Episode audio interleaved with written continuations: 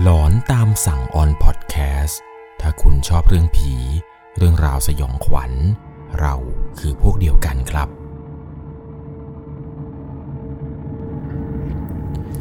สวัสดีครับทุกๆคนครับ กลับเข้ามาสู่ช่วงหลอนตามสั่งกันเช่นเคยครับ อยู่กับผม1 1 LC สำหรับเรื่องราวความสยองขวัญในวันนี้ครับ เป็นความสยองขวัญที่เกิดขึ้นในหอพักแห่งหนึ่ง ย่านห้วยขวาง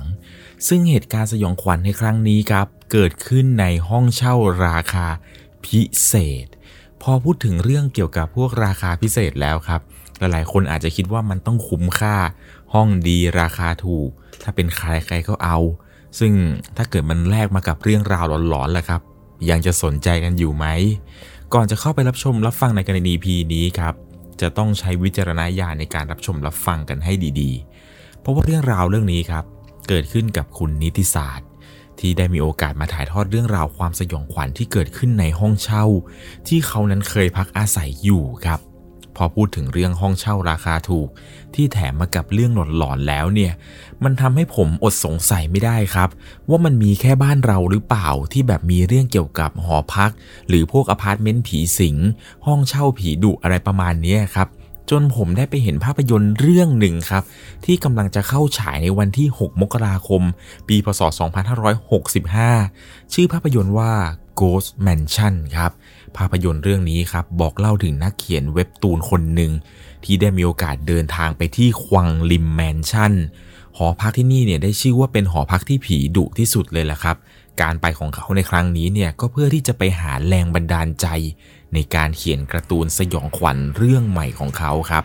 และที่นั่นเนี่ยเขาได้ไปพบกับชายลึกลับคนหนึ่งครับ ที่ดูเหมือนกับว่าน่าจะเป็นผู้ดูแลอาคาร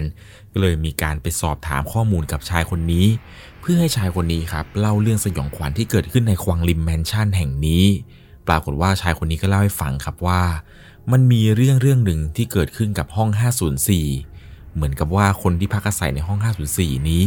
เขามาร้องเรียนว่ามันมีเสียงเด็กร้องเอะอะโวยวายตลอดเลยอยู่ที่ชั้นล่าง แต่ปรากฏว่า ที่ชั้นล่างนี้ครับ มันไม่มีใครอาศัยอยู่เลย พอชายห้อง 504 เนี่ยกลับมาที่ห้องอีกครั้งหนึ่งครับ กลับพบว่าหน้าห้องของตนเองนั้น มีรองเท้าของเด็กที่ไหนก็ไม่รู้ครับ วางอยู่ แล้วไหนจะเรื่องสยองขวัญอื่นๆ อีกมากมายเลย พอเขาได้ฟังชายคนนี้เล่าเนี่ย ก็ยิ่งอยากจะรู้อยากจะเห็นครับ ว่าที่นี่เนี่ยมันจะหลอนแค่ไหน ซึ่งเขาเนี่ยตัดสินใจย้ายมาอยู่ที่นี่ครับ โดยที่เขานั้นไม่รู้มาก่อนเลยว่า การมาที่นี่ของเขา จะทำให้ชีวิตเขานั้นเปลี่ยนไปตลอดกาลซึ่งเรื่องของห้อง 504 ที่ผมเล่าให้ฟังเมื่อสักครู่นี้ เป็นเพียงแค่ส่วนหนึ่งของเรื่องสยองขวัญที่เกิดขึ้นในแมนชั่นแห่งนี้นะครับ ยังมีอีกหลายเรื่องราว ที่รอให้ทุกคนนั้นเข้าไปพิสูจน์ครับ ต้องบอกเลยว่าแฟนหนังสยองขวัญเนี่ยห้ามพลาดเลยนะครับ เรื่องนี้นี่น่าจะเป็นภาพยนตร์สยองขวัญเรื่องแรก ๆ เลยครับ ที่ตอนรับปีพศ 2565 จากเรื่องสยองขวัญของ Ghost Mansion ที่ประเทศเกาหลีใต้ครับ เราย้ายกลับมาเรื่องหลอนของคุณนิติศาสตร์กันต่อ เพราะว่าเรื่องราวที่เขาไปพบเจอมานี้นั้น หลอนไม่น้อยเลยแหละครับ เรื่องราวเรื่องนี้ผมต้องพาทุกคนย้อนกลับไปในปีพศ 2560 ซึ่งในสมัยนั้นเนี่ย เขาเพิ่งจะเข้ามาหางานทำที่กรุงเทพใหม่ ๆ เลยครับ ตัวของคุณนิติศาสตร์เองนั้นเนี่ย เขาเป็นอดีตอาสาทหารผ่านมาก่อน พอเข้ามาในกรุงเทพเนี่ยช่วงแรกๆมาหางานทำเขาก็มีโอกาสได้ไปเป็นรปภอยู่ที่สถานทูตแห่งหนึ่งในกทมต้องขอเกริ่นก่อนเลยครับ ตัวของคุณนิติศาสตร์เองเนี่ยโดยส่วนตัวแล้วเนี่ยเขาเป็นคนที่ไม่กลัวผีเลยครับ เพราะว่าตั้งแต่สมัยเด็กๆเนี่ยบ้านของเขานะครับอยู่ที่จังหวัดเชียงราย สมัยทั่วสมัยคุณปู่คุณตาเนี่ยเขาจะมีประเพณีประจำบ้านก็คือประเพณีเลี้ยงผีปู่ย่าที่สืบทอดเป็นรุ่นต่อรุ่นมาเรื่อยๆ จึงทำให้เขานั้นเนี่ยไม่ค่อยกลัวเรื่องวิญญาณหรือเรื่องผีมากเท่าไหร่ หลังจากที่คุณนิติศาสตร์เนี่ยเป็นอาสาทหารผ่านมาได้หลายปีอยู่เหมือนกันครับ ก็ตัดสินใจลาออก แล้วก็เข้ามาหางานทำในกทม พอมาถึงเนี่ยก็มีโอกาสได้เข้าไปสัมภาษณ์ครับ เข้าไปฝึกกับรปภบริษัทแห่งหนึ่ง ฝึกได้ประมาณ 2 อาทิตย์ครับ ก็ต้องมีการไปลงหน่วยตามที่ต่างๆ ที่บริษัทเนี่ยจะส่งไป 2 เดือนแรกเนี่ยเขายังอาศัยอยู่กับที่พักบริษัทอยู่ครับ เป็นที่พักที่บริษัทเนี่ยจัดเอาไว้ให้ พอเข้าสู่เดือนที่ 3 ครับ คุณนิติศาสตร์เนี่ยก็อยากจะเริ่มขยับขยาย ออกมาหาเช่าห้องเองแล้วล่ะครับ ด้วยความที่ว่าห้องพักของบริษัทเนี่ยมันก็ไม่ค่อยมีความเป็นส่วนตัวเท่าไหร่ครับ คือบางเดือนเนี่ยก็มีพนักงงานคนอื่นที่เขาย้ายมาจากต่างจังหวัดเนี่ยก็มาพักด้วยกัน ก็เลยคิดว่าเราทำงานมาประมาณ 2 เดือนแล้วเนี่ยพอจะมีเงินเก็บอยู่ก้อนหนึ่งครับ ก็อยากจะออกไปหาเช่าห้องของตัวเอง เพื่ออาศัยอยู่เป็นแบบส่วนตัวหน่อย ก็ตั้งงบประมาณเอาไว้ครับเล็งเอาไว้ว่าห้องพักเนี่ยอย่างน้อยๆนะครับค่าเช่าห้องเนี่ยต้องเดือนละไม่เกิน 4,500 เพราะว่าหลังจากหักค่านู่นค่านี่แล้วเนี่ยเงินเดือนก็จะเหลือพอเหลือกินใช้อยู่ หลังจากนั้นเนี่ยเขาก็เริ่มที่จะออกหาห้องเช่า ตามงบประมาณที่ตัวเองตั้งเอาไว้ครับก็จนไปเจอกับหอพักหอหนึ่งแถวแถวห้วยขวาง ซึ่งก็เป็นหอพักที่เกิดเรื่องราวสยองขวัญ ที่เขานั้นเนี่ยไปพบเจอมา ตอนที่ไปถึงที่หอนี้ครับ ก็มีการไปติดต่อกับเจ๊เจ้าของหอพัก ตัวของเขาเองเนี่ยก็เลยถามเจ๊ครับว่าเออห้องที่นี่เนี่ยมีราคาเท่าไหร่บ้างครับเจ๊ เจ๊เจ้าของหอพักเนี่ยก็บอกครับว่าห้องที่นี่เนี่ยราคา 3,700 แต่ว่าเป็นห้องพัดลมนะ ไม่รวมน้ำไฟ แล้วก็มีอีกห้องหนึ่งประมาณ 5,000 กว่าห้องแอร์ไม่รวมน้ำไฟเหมือนกัน ตัวของเขาเองเนี่ยคิดว่า ห้อง 3,007 ที่เป็นห้องพัดลมเนี่ยไม่รวมน้ำไฟ ซึ่งราคามันก็ดีก็จริง แต่ว่ามันไม่มีแอร์ เวลากลับมาจากทำงานเหนื่อยเนี่ยก็อยากจะเปิดแอร์นอนเย็นฉ่ำๆให้มันสบายใจหน่อย แต่ถ้าเกิดจะเอาห้องแอร์เนี่ยราคาห้องมันก็เดือนละ 5,000 แถมยังไม่รวมน้ำไฟอีก ซึ่งมันก็เกินงบที่ตั้งเอาไว้ครับเพราะทีแรกเนี่ยตั้งไว้แค่4,500เอง เขาก็คิดในใจครับว่าเออที่นี่ทำไมมันแพงจังวะ ก็เลยบอกเจ๊เขาว่าอ๋อครับครับเจ๊ผมขอบคุณครับเดี๋ยวยังไงเดี๋ยวผมกลับมาดูอีกทีหนึ่งในจังหวะที่กำลังจะเดินออกจากหอนี้ไปครับ เหมือนกับเจ๊เจ้าของพักเนี่ย แกจะเรียกให้ตัวของเขานั้นหยุดก่อน แล้วก็ยื่นข้อเสนอข้อเสนอหนึ่งมาครับ เจ๊เนี่ยบอกว่ามีอยู่ห้องหนึ่ง3,500 เป็นห้องแอร์สนใจไหม ทันทีที่เขาได้ยินว่าราคา 3,500 แถมยังเป็นห้องแอร์ซะอีกทำไมจะไม่สนใจล่ะครับ เขาก็รีบตอบตกลง แล้วก็บอกเจ๊ครับว่า เจ๊ ผมขอไปดูห้องได้ไหมครับ ว่าห้องเป็นแบบไหน เจ๊แกก็บอกว่าได้สิ ไป เดี๋ยวพาขึ้นไปดู ตอนนั้นก็เดินตามเจ๊ขึ้นไปในหอพักครับ ห้องนี้เนี่ยเป็นห้องชั้นบน เดินขึ้นบันไดมาเนี่ยอยู่สุดริมทางเดินเลย ซึ่งระหว่างทางที่เดินผ่านมาแต่ละห้องแต่ละห้องจนถึงห้องนี้นี่แหละครับ สังเกตได้ว่า ห้องนี้ครับ มันเป็นห้องเดียวที่มียันจีน เป็นยันหูครับ ติดอยู่บนประตูหน้าห้อง แล้วก็ล็อกแบบแม่กุญแจแบบแม่กุญแจอันใหญ่ๆเลย ล็อกห้องนี้เอาไว้คล้ายๆกับว่า เจ๊แกน่าจะปิดตายห้องอันนี้เอาไว้เลยครับ ซึ่งห้องอื่นที่เดินผ่านมาแต่ละห้องแต่ละห้อง ซึ่งมันไม่มีคนพักเหมือนกันนั่นแหละครับ แต่ก็ไม่มีกุญแจเนี่ยล็อกเอาไว้เลย ก็แปลกมากๆครับ ห้องอื่นก็ไม่มียัน แม่กุญแจก็ไม่มี แต่ห้องนี้ห้องเดียวครับ ที่มียันแปะอยู่แล้วก็ล็อกแม่กุญแจเอาไว้ เจ๊แกก็ไขแม่กุญแจออกครับ แล้วก็เปิดประตูเพื่อให้ตัวของเขานั้นเข้าไปดูภายในห้องครับ ทันทีที่เปิดประตูเข้าไป ก็สังเกตได้ครับว่าห้องนี้เนี่ยมันใหม่มากๆเลย ในห้องเนี่ยมีเตียง มีตู้ มีโต๊ะเครื่องแป้ง มีแอร์ซึ่งพอจับจับผนังดูแล้วครับ ผนังเนี่ยเหมือนเพิ่งจะทาสีใหม่ ๆ เลยครับ บางจุดเนี่ยยังไม่แห้ง กลิ่นสีเนี่ยยังลอยมาเตะจมูกอยู่เลย ซึ่งมันก็แปลกอยู่อย่างหนึ่งครับ ห้องนี้เนี่ยมีพัดลมเพดานติดอยู่ด้วย แต่เหมือนกับว่าเจ๊เนี่ยใครจะติดป้ายเอาไว้ครับว่าห้ามใช้ เจ๊บอกว่าจริง ๆ แล้วเนี่ยห้องนี้เป็นห้องพัดลม แต่พัดลมอะมันช็อตแล้วเจ๊ก็ไม่อยากจะซ่อม เพราะว่าซ่อมทีก็ต้องถอดออกมามันยุ่งยาก เจ๊ก็เลยตัดสินใจว่าก็เลยติดแอร์ตัวหนึ่งให้เลย จะได้ไม่ต้องเปิดพัดลมนอน อีกอย่างหนึ่งคือห้องนี้เนี่ยมีระเบียงด้านนอกด้วยครับ เอาไว้สำหรับตากผ้า ก็เดินดูรอบๆห้องครับ ทุกอย่างเนี่ยก็โอเคดี ห้องยังดูใหม่อยู่เลย ก็รีบตอบตกลงเจ๊ไปทันทีครับ ว่าเจ๊ผมเอาห้องนี้ครับ หลังจากนั้นเนี่ยก็ลงมากับเจครับ มาวางเงินมัดจำมาเซ็นสัญญาอะไรกันครับ พอถึงวันที่จะต้องย้ายเข้ามานี้ ตัวของเขาเองครับ ก็มีการอัญเชิญยันเท้าเวสุวรรณ มาแปะตรงหน้าห้องกับยันหูอีกทีหนึ่งแล้วมาถึงเนี่ยก็มีการซื้อเตียงด้วยเหรียญบาท ซื้อตู้ด้วยเหรียญบาททำทุกอย่างที่ใครๆเขาแนะนำกันหมดเลยครับ ว่าห้องใหม่ๆ ต้องซื้อนู่นซื้อนี่ด้วยความที่ว่าไม่รู้ว่า เจ้าของเก่าของห้องนี้เนี่ยจะเป็นอย่างไร ก็เลยจำเป็นที่จะต้องซื้อเตียงนี่แหละครับ หลังจากซื้อเตียงอะไรเสร็จแล้วครับ คืนนี้เนี่ยก็เข้านอนคืนแรกเลย ปรากฏว่าในคืนนี้ครับ นอนไปตลอดทั้งคืน ทุกอย่างเนี่ยราบรื่นไปด้วยดีครับ ไม่มีเรื่องแปลกๆ ไม่ได้เห็น ไม่ได้ยิน หรือได้กลิ่นอะไรแปลกๆ นอกจากกลิ่นสีของห้องที่มันยังแห้งไม่สนิทครับ เช้าขึ้นมาเนี่ยก็อาบน้ำอาบท่า เตรียมตัวไปทำงานตามปกติ หลังจากทำงานเหนื่อยมาทั้งวันแล้วครับ กลับมาถึงห้องเนี่ยก็อาบน้ำอาบท่า เปิดแอร์เย็นอย่างสบายใจเลย ตอนนั้นเนี่ยกินข้าวกินปลาอะไรเสร็จเรียบร้อยครับ ก็เตรียมตัวที่จะเข้านอนแล้ว ซึ่งวันนี้เนี่ยดันเป็นวันโกนพอดีเลยครับ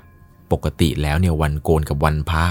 ตัวของเขาเองเนี่ยจะสวดมนต์แบบเป็นมนต์บทยาวๆ ตามความเชื่อที่ถูกสอนมาตั้งแต่เด็กๆแล้ว ว่าวันโกนกับวันพระจะต้องสวดมนต์แบบบทใหญ่ๆ ตอนนั้นเนี่ยก็เริ่มบทสวดคาถาอัญเชิญเทวดา เพียงแค่เริ่มท่องสักเคเท่านั้นครับ ก็มีกลิ่นเหมือนกับกลิ่นเหม็นอะไรแบบแรงๆ คล้ายๆ กับพวกหนูเน่าเนี่ย เป็นกลิ่นที่แรงมากๆ ลอยโชยเข้ามา เขาเนี่ยก็กั้นใจทำเป็นไม่รับรู้กลิ่นนั้น แล้วก็ตั้งใจสวดมนต์ต่อจนจบ เหมือนกับกลิ่นเนี่ยมันยังไม่หายไปไหนเลยครับ พอสวดมนต์เสร็จปุ๊บเนี่ย ก็เริ่มเดินหาต้นตอของกลิ่นไปจนทั่วห้องเลยครับ เดินไปตรงโต๊ะเครื่องแป้ง เปิดตู้เสื้อผ้า เดินวนไปวนมาทีแรกคิดว่าเป็นกลิ่นของแอร์ ลองปิดแอร์ดูแล้วก็ยังไม่หาย เดินไปจนทั่วห้องเลยครับ ไปดูตามห้องนงห้องน้ำก็ไม่มีครับ ตรงตู้ก็ไม่ใช่ ระเบียงก็ไม่มี แต่พอเดินกลับมาตรงที่นอนครับ กลิ่นตรงนี้เนี่ยจะแรงมากๆเลย จนเขาไม่รู้ต้องทำอย่างไรแล้วครับ ก็จำเป็นที่จะต้องนอนไปทั้งกลิ่นเหม็นๆแบบนั้น พอตื่นเช้าขึ้นมาครับ ก็พบว่ากลิ่นเหม็นเมื่อคืนนี้ มันหายไปแล้ว ตอนนั้นก็รีบอาบน้ำอาบท่าแต่งตัวไปทำงานทันที หลังจากกลับมาในวันนี้ครับ กลับมาจากทำงานเหน็ดเหนื่อยเลย กลับมาถึงเนี่ยก็อาบน้ำอาบท่ากินข้าวอะไรเรียบร้อยแล้ว ด้วยความที่ว่าเมื่อวานเป็นวันโกน วันนี้ก็จะเป็นวันพระใหญ่ ซึ่งเขาก็จะต้องมีการสวดมนต์บทใหญ่เหมือนเดิมครับ ในวันนี้ก็จะมีการสวดมนต์บทใหญ่อัญเชิญเทวดาคาถาอัญเชิญเทวดา แล้วก็มีการแผ่เมตตา หลังจากสวดแผ่เมตตาได้เสร็จเรียบร้อยครับกำลังจะลุกไปเข้าห้องน้ำปรากฏว่าเขาดันเดินไปเหยียบกับเส้นผมกระจุกหนึ่งครับ มันคล้ายๆกับเป็นผมยาวๆ เหมือนผมผู้หญิงเลย ซึ่งเส้นผมกระจุกนี้เนี่ย มันร่วงเต็มพื้นเลยครับ ตอนนั้นเนี่ยก็มองซ้ายมองขวา จับผมตัวเองดูครับ ผมเราเนี่ยก็ไม่ได้ยาวขนาดนี้ จนกระทั่งมองไปเห็นตรงหน้าต่างด้านหลังห้องครับ ปรากฏว่าหน้าต่างเนี่ยยังคงเปิดไว้อยู่ ก็คิดในใจครับว่าสงสัยเมื่อเช้าเราลืมปิดเนี่ย เส้นผมจากห้องอื่นๆ คงจะปิวมามั้ง ก็เลยเดินไปปิดหน้าต่าง แล้วก็ไม้กวาดนั่นแหละครับ กวาดเส้นผมที่มันหล่นอยู่ที่พื้นเพื่อเอาไปทิ้งในถังขยะ หลังจากทำธุระในห้องน้ำอะไรเสร็จเรียบร้อยแล้วครับ ก็เข้านอนตามปกติ ช่วงเวลาเที่ยงคืนเกือบๆจะใกล้ตีหนึ่งเขาเนี่ยนอนไป แล้วได้ยินเสียงเหมือนกับคนร้องไห้ สลับกับเสียงหัวเราะ สลับกันไปมาเหมือนมีคนสองสามคนเนี่ย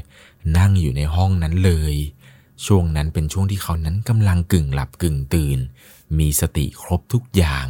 ก็กำลังนอนฟังเสียงนี้ครับ ว่ามันจะเป็นยังไงต่อ คิดในแง่ดีครับ น่าจะเป็นเสียงห้องข้างๆ แต่เสียงนี้เนี่ยมันดังอยู่ตรงข้างหูเขาเหลือเกิน ก็พยายามค่อยๆ หลีตามองดูครับ พอลืมตาขึ้นมาได้นิดหนึ่ง ก็เห็นครับว่า พัดลมที่มันติดอยู่ตรงเพดานบนหัวเขาเนี่ย มันโยกไป โยกมา เหมือนมีอะไรกำลังเกาะหรือกำลังโหนอยู่ คราวนี้เนี่ยเขาไม่กล้าลืมตาขึ้นมาดูต่อ ไม่กล้าแม้แต่จะขยับตัวไปไหนเลย ก็นึกถึงคำที่ปู่กับตาครับ สอนเอาไว้ว่า ถ้าโดนผีอำหรือโดนผีหลอก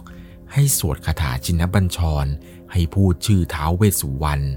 หลังจากนั้นเนี่ยเขาก็เริ่มทำทุกอย่างตามที่ปู่กับตาบอกเลยครับท่องคาถาจินบัญชรเสร็จปุ๊บบอกท้าปู่เวสสุวรรณครับว่าให้ช่วยลูกหน่อยลูกโดนผีหลอกอะไรอย่างงู้นอย่างนี้จนเขาเนี่ยค่อยๆ ขยับตัวได้ครับ แล้วก็ค่อยๆ ลืมตาขึ้นมาดูอีกครั้งหนึ่ง ปรากฏว่า ครั้งนี้ที่ลืมตาขึ้นมาครับ ห้อยตรงเตงกับพัดลมเลย เป็นผู้หญิงคนหนึ่งครับ เธอเนี่ยห้อยอยู่กับพัดลมบนเพดาน แกว่งไปแกว่งมา แถมยังกวักมือเรียกเขาด้วย เธอเนี่ยค่อยๆ แกว่งไป แกว่งมาจนสุดท้ายผู้หญิงคนนี้ครับ ที่ห้อยอยู่บนพัดลมเนี่ยล่วงตกลงมาบนที่นอน ในตำแหน่งที่ตรงเขานอนพอดีเลยครับ ตอนนั้นเนี่ยเขาก็ไม่รู้จะทำอย่างไร ความรู้สึกร้อนๆหนาวๆเนี่ยมันวูบวาบเข้ามา ก็หลับตาปีเลยครับ แล้วพูดได้แค่ว่าช่วยด้วยช่วยด้วยอย่าออกไปจากที่นี่อย่าไปที่นี่ช่วยด้วยช่วยด้วย แต่เหมือนกับว่าผู้หญิงคนนี้ครับจะไม่หยุดเพียงแค่นั้น วิญญาณของผู้หญิงคนนี้ค่อยๆก้าวมาเรื่อยๆเรื่อยๆ จนเหมือนกับว่าความรู้สึกที่เขารับรู้ได้คือ ผู้หญิงคนนั้นเนี่ยเอาหน้ามาชิดเขาแบบระยะประชิดเลยครับ ลมหายใจของเธอเนี่ยเขายังสามารถสัมผัสได้เลย จนเหมือนกับว่าเขาเนี่ยจะหมดสติไปครับ พอตื่นเช้าขึ้นมาเนี่ยก็ตกใจเลยครับ มาปฏิปต่อเรื่องราวครับว่า นี่เราอยู่กับผีหรือว่าเนี่ย ตอนนั้นก็ไม่รู้จะทำอย่างไรครับ เช้าวันนี้ก็เลยรีบโทรไปปรึกษาคุณตา ถามตาครับว่าตา ผมจะเอายังไงดีเมื่อคืนผมเจอแบบนี้ ตาก็ตอบกลับมาครับว่า เองจะเลี้ยงหรือยังจะส่งให้เขาไปเกิดล่ะเขาก็เลยตอบว่าไม่เลี้ยงครับตา ตอนนั้นเนี่ยตาก็แนะนำให้ทำตามอย่างงู้นอย่างนี้ครับเขาเองเนี่ยก็รับฟังตาแล้วก็บอกตาครับว่าได้ครับเดี๋ยวผมทำตามที่ตาบอก วันนั้นก็รีบอาบน้ำแต่งตัว แล้วก็รีบไปทำงานตามปกติ พอเย็นกลับมาครับ กลับมาถึงก็มาเจอกับเจ๊เจ้าของหอพอดี แกเนี่ยยืนรออยู่หน้าหอครับ แล้วก็ยิ้มให้กับตัวเขาพร้อมกับเสียงหัวเราะแห้งๆเขาเองเนี่ยก็ยิ้มตอบกลับ แล้วก็รีบเดินขึ้นมาบนห้องครับ กลับมาถึงห้องในเย็นวันนั้นเนี่ย ก็รีบทำธุระส่วนตัวเรียบร้อยเลยเสร็จปุ๊บ คืนนี้ไม่ใช่วันพระก็จริงครับ แต่ก็ขอสวดมนต์เอาไว้ให้อุ่นใจหน่อย ตอนนั้นก็สวดมนต์แล้วก็แผ่เมตตาให้เหมือนเดิม คืนนั้นเนี่ยหลับไปได้แค่แป๊บเดียวเท่านั้นแหละครับ ผู้หญิงคนที่เขาเห็นเมื่อคืนนี้ ก็โผล่มาอีกรอบหนึ่งแล้วครับ รอบนี้เนี่ยมาดุกว่าเดิม ในคืนนั้น ระหว่างที่กำลังนอนหลับไปได้ที่แล้วครับเขาเนี่ยโดนกระชากผ้าห่มออกจากตัว ทำให้เขานั้นสะดุ้งตื่นขึ้นมาพอตื่นขึ้นมาครับก็พบว่ามีผู้หญิงคนหนึ่งครับ เอาเท้าเนี่ยเกาะกับพัดลม แล้วก็ห้อยหัวลงมา ผมของเธอเนี่ยแทบจะมาแตะถึงตัวเขาแล้ว ผู้หญิงคนนี้เนี่ยมาดุมากครับวันนี้ เธอเนี่ยพูดว่า มึงมาทำไม ออกไป กูจะฆ่ามัน แต่กูออกไปไม่ได้ เสียงของผู้หญิงคนนี้เป็นเสียงที่แบบเย็นเย็นเยือกเยือก พูดยันยาน สลับกับเสียงร้องไห้ครับ เขาเนี่ยก็คิดในใจว่า เมื่อคืนวานนี้เนี่ยร้องไห้ แต่ทำไมวันนี้เธอถึงได้มาดุขนาดนี้ ซึ่งมันก็เป็นช่วงเวลาเดิมเลยครับ เป็นช่วงเวลาเที่ยงคืนเกือบจะถึงตีหนึ่งแล้ว ตอนนั้นเนี่ยเขาทำอะไรไม่ถูกเลยครับทำได้เพียงแต่หลับตาแล้วก็พนมมือบอกว่าเดี๋ยวผมจะทำบุญที่ส่งส่วนไปให้ อย่าหลอกหลอนผมเลยอย่าหลอกหลอนผมเลย จนกระทั่งเขาเหมือนจะไม่ได้ยินเสียงผู้หญิงคนนี้แล้วครับ ก็เลยลองลืมตาขึ้นมา ปรากฏว่าผู้หญิงคนนี้ที่ห้อยหัวอยู่บนพัดลมเมื่อสักครู่นี้เนี่ยก็หายไปแล้วครับ ในค่ำคืนนั้นเนี่ยเขาก็รีบเข้านอน รีบพยายามข่มตาหลับให้โดยเร็วที่สุด เพราะว่าพรุ่งนี้เช้าเนี่ยจะต้องตื่นแต่เช้าไปทำงานครับ ก็พยายามข่มตาจนหลับไปจนได้ พอเช้าขึ้นมาครับก็โทรไปหาคุณตาอีกรอบหนึ่งครับ ว่าจะเอายังไงดี ตาก็บอกว่าเอาอย่างนี้ เองอาจจะต้องปลดปล่อยให้เขา เขาน่าจะอยู่ที่พัดลมตัวนั้นแหละ น่าจะทำอะไรเองไม่ได้หรอก เอาอย่างนี้ต่างคนต่างอยู่ไป เองไปหาพวกของเส้นวงเส้นไหวเนี่ยมาให้เขาก็แล้วกัน เขาคงจะทรมานมากๆพอในคืนถัดมาครับช่วงเวลาเดิมคือช่วงเวลาเที่ยงคืนกว่าๆค่ำคืนนี้เนี่ยเขาก็รอดูครับ ว่าจะเกิดเรื่องราวแปลกๆอะไรเกิดขึ้นหรือไม่ แต่ปรากฏว่าค่ำคืนนี้ครับเขาเนี่ยไม่ได้เห็นผู้หญิงคนนี้แล้ว มีเพียงเสียงก็ก็แก๊กครับที่ดังมาจากพัดลมตัวนั้น ซึ่งวันต่อมาเนี่ยผู้หญิงคนนี้ก็ไม่ออกมาหลอกหลอนแล้วครับ จะเจอผู้หญิงคนนี้เฉพาะช่วงวันโกนกับวันพระ แล้วก็หลังวันพระครับ ตอนนั้นเนี่ยอยู่ได้มาประมาณเดือนหนึ่ง จังหวะที่กำลังจะไปจ่ายค่าหอกับเจ๊พอดี เจ๊แกก็พูดถามขึ้นมาครับว่าเป็นไงบ้างหนู อยู่ได้นะ เขาก็ตอบครับว่าสบายครับเจ๊ เจ๊มีเรื่องอะไรจะเล่าให้ผมฟังหรือเปล่า เจ๊แกก็ถามประมาณว่า เจออะไรหรือยังล่ะ ตัวเขาเองก็รีบตอบไปครับ เจอครับ ผมเจอแล้วครับเจ๊ เจ๊ก็เหมือนจะถามประมาณว่าแบบไม่กลัวหรอเจออะตัวเขาเองก็เลยบอกว่ากลัวครับ แต่มันทำอะไรไม่ได้ เจ๊เล่าให้ผมฟังได้ไหม ห้องนี้มันเกิดอะไรขึ้น เจ๊แกก็เล่าให้ฟังครับว่าสีเจ้าก่อนที่มาอยู่ที่นี่เนี่ยอยู่ห้องนี้เนี่ยอยู่ไม่ได้สักคนเลย ขนาดห้องข้างๆหนูเนี่ยยังย้ายออกกันมาจนหมดแล้ว ก่อนหน้านี้ห้องนี้มันเป็นห้องพัดลมนี่แหละ มันมีผัวเมียมาจากต่างจังหวัด มาอาศัยอยู่ด้วยกัน ผัวขับแท็กซี่ เมียทำงานอาบอบนวด ทะเลาะกันเกือบจะทุกวันเลย จนกระทั่งเช้าวันหนึ่ง ผู้หญิงเนี่ยแขวนคอกับพัดลม ผู้ชายถูกตำรวจจับ ไม่รู้ว่าผู้ชายเนี่ยฆ่าผู้หญิง หรือว่าผู้หญิงเนี่ยแขวนคอตัวเอง แต่ตำรวจในสันนิษฐานว่า มีการทำร้ายร่างกายก่อนถูกแขวนคอครับ ซึ่งน่าจะมาจากผู้ชายคนนั้น น่าจะลงมือก่อเหตุทำร้ายร่างกายผู้หญิง แล้วก็เหมือนกับจะอำพรางคดีโดยการเอาศพผู้หญิงเนี่ยไปแขวนไว้กับพัดลม ให้เหมือนกับเธอนั้นแขวนคอเอง ตัวเขาเองก็เลยบอกว่าโหเจ๊นี่ถ้าเป็นคนอื่นเนี่ยคงช็อกตายไม่หนีเลยไปหมดแล้วหรอ เจ๊แกก็พูดประมาณว่าเอายังไงอะหนูอยู่ได้ไหมจะย้ายห้องหรือเปล่า แต่ว่าถ้าย้ายเนี่ยมันเป็นห้อง 5,000 แล้วนะ เป็นห้องแอร์เหมือนกัน เขาเองก็ตัดสินใจครับว่าไม่เป็นไรครับเจ๊ ผมอยู่ได้ครับ ราคาถูกดีด้วยแถมได้ห้องแอร์ต่างหากเขาเนี่ยก็ตัดสินใจอยู่ที่นี่ต่อครับ เพราะว่าวางเงินมัดจำอะไรไว้หมดแล้ว ก็อยู่ไปได้หลายเดือนอยู่เหมือนกัน จนกระทั่งได้งานใหม่ครับ ซึ่งมันอยู่ไกลจากที่นี่ ก็เลยจำเป็นต้องย้ายออกจากหอหอนี้ไป ซึ่งอยู่ห้องนี้วันไหนถ้าไม่ได้สวดมนต์เนี่ย เหมือนกับว่าเธอจะมาเตือนโดยการมาเขย่าเตียงบ้าง น้ำไหลเองบ้าง ของในห้องเนี่ยตกเองบ้าง โดยทุกๆวันครับ ตัวของคุณนิติศาสตร์เนี่ยแกจะเอากับข้าวครับไปใส่ในจานเล็กๆ แล้วก็จุดธูปหนึ่งดอก อัญเชิญให้ผู้หญิงคนนี้เนี่ยมากินข้าวทุกวันเลยทำแบบนี้ทุกวันทุกวันจนเหมือนกับว่าจะเป็นกิจวัตรประจำวันไปแล้วครับ หลังจากที่ทำแบบนี้เนี่ย เธอก็ไม่เคยออกมาให้เห็นเป็นตัวตัวอีกเลย มีบางทีก็คือมามีเป็นกลิ่นมาเป็นเสียงของหล่นอะไรแบบนี้นี่แหละครับ ปัจจุบันนะครับหอหอนี้เนี่ยคุณนิติศาสตร์บอกว่าเขาได้เปลี่ยนชื่อหอไปเรียบร้อยแล้วครับ แต่หอและก็ห้องนั้นเนี่ยยังคงอยู่ ซึ่งห้องห้องนั้นนะครับ ตัวของเขาเนี่ยเชื่อว่า เธอเนี่ยยังคงวนเวียนอยู่ในสถานที่ที่เธอนั้นเสียชีวิตอยู่นั่นแหละครับต้องบอกเลยว่าเรื่องเกี่ยวกับพวกห้องเช่าราคาถูกเนี่ย มันมักจะแฝงแล้วก็มีของแถมแปลกๆแบบนี้เนี่ย มาให้ได้เห็นเกือบจะทุกที่เลยล่ะครับ เป็นอย่างไรกันบ้างครับกับเหตุการณ์สยองขวัญในวันนี้